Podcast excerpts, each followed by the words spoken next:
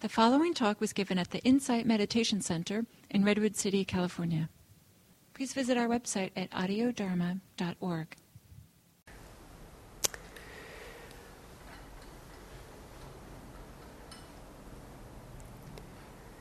In the stillness and silence this morning, so many different things could have been going on. Um, it could have been very still and silent inside you as you practiced, or it could have been like an earthquake of huge, you know, uh, change or disruption moving through your life. Um, it could have been really big patterns showing themselves, or it could have been subtle. It's so interesting. We're all sitting here fairly still and quiet, but so many things are going on. Could have been very noisy inside, the supposed stillness and quiet. Um, in the book Parami, Ways to Cross Life's Floods, Ajahn Sucitto reports that the Buddha pointed to the restraint of holding the heart still in the presence of its suffering until it lets go of the ways it creates its suffering. I found that really interesting. The restraint of holding the heart still in the presence of its suffering until it lets go of the ways that it creates suffering. That's really, uh, you know, what might that mean? it's interesting. Holding the heart still in the presence of suffering. So, one thing I can imagine it means is not to let the mind the heart mind was, you know, kind of one concept in, in certain cultures. Not to let the heart mind generate extra ideas about what's happening that create the suffering. Instead, just being with what's happening. Or not letting the heart harden against what's happening, resisting it. Or run away from it as self soothed through escapism or daydreaming or not letting the heart mind uh, leap into problem solving or trying to make what's happening go away, or not getting lost in doubt and confusion. So, holding a heart still in the presence of its suffering seems to me to be about opening to what's happening. S- maybe feeling it, uh, seeing it with a little bit more understanding or compassion of it or just sitting there with it. I can also imagine that just being silent and physically still, physically and mentally still sitting here in the presence of anything that's happening um, could be useful until the heart is ready to undergo a shift on its own. Sometimes it doesn't feel like we're making this happen. It feels like we sit here in stillness and silence, and then the heart changes. Um, instead of willing things, you know, forcing them, making them happen, the heart has a chance to just transform over time and then respond to what's happening instead. Um, there's a, you know, as we're sitting here very still and very quiet, a lot is developing under the surface. So, uh, Paul Goodman was a 20th century American author, and he wrote about nine kinds of silence. Not speaking and speaking are both human ways of being in the world, and there are kinds and grades of each. There is the dumb silence of slumber or apathy, so that could have been happening.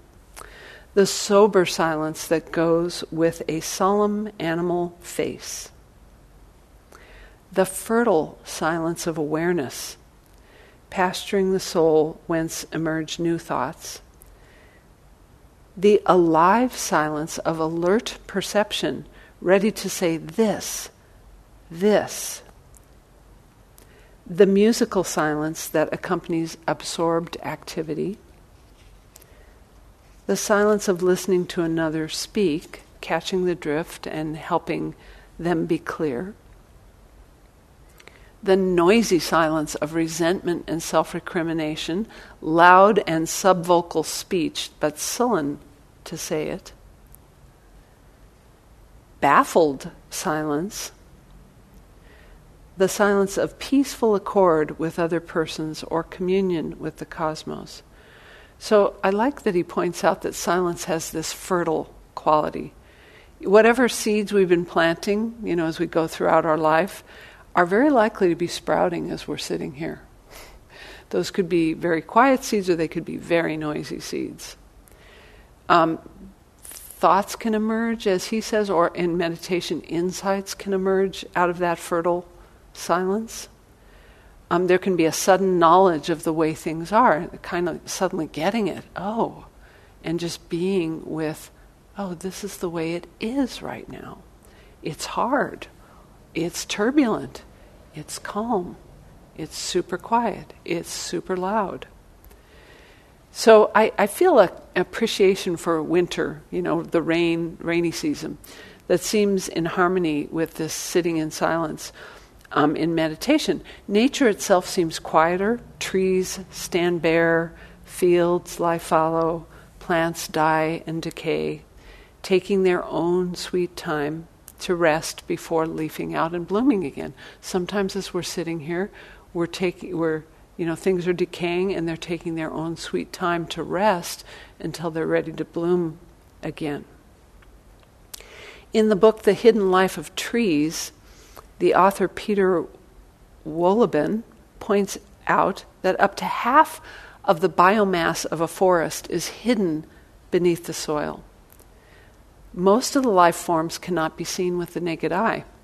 And there are more life forms in a handful of forest soil than there are people on this planet.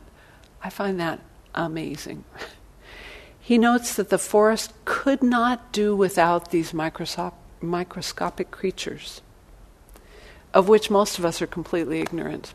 Whereas if the, the big mammals moved out of the forest, the deer, the squirrels, the raccoons, the bears, that the forest would not be less healthy. You know, it probably wouldn't affect it as significantly than if this handful of soil with its teeming um, invisible creatures were altered.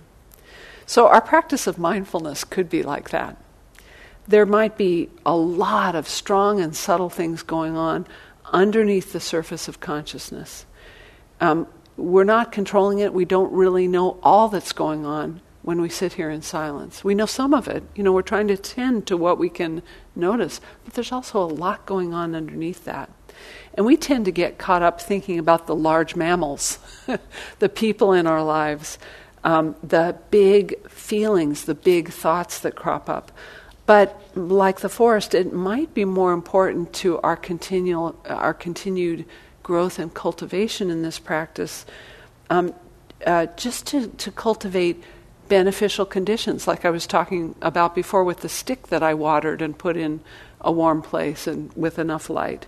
So if we're showing up and we're sitting still and we're letting the heart be with whatever's coming up, whether it's difficult or easy, um, smooth or subtle or big or small, um, we can, that cultivation of showing up for it and attending to it um, rather than getting hung up on the the big stuff, but just cultivating that can ultimately result in surprise. You know, you can be going along practicing, practicing, practicing.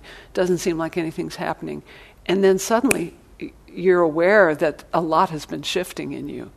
Some moment will come along where you're just aware that some things have changed in your life, some attitudes in yourself have changed and it can be a surprise. So Wohlleben points out that a mere teaspoonful of soil contains many miles of fungal filaments that work the soil, transform it, make it valuable for the trees. Um, he goes into a description of the geological processes that created soil in his book. Um, in the ice ages, with their sub zero temperatures, rocks were cracked open. Glaciers ground f- the fragments of those rocks down into sand and dust until finally what was la- left was a loosely packed substrate. After the ice retreated, water washed this material into depressions and valleys, or storms carried away and laid it down in layers many tens of feet thick. Later, life came along in the form of bacteria, fungi, and plants, all of which decomposed after death to form humus.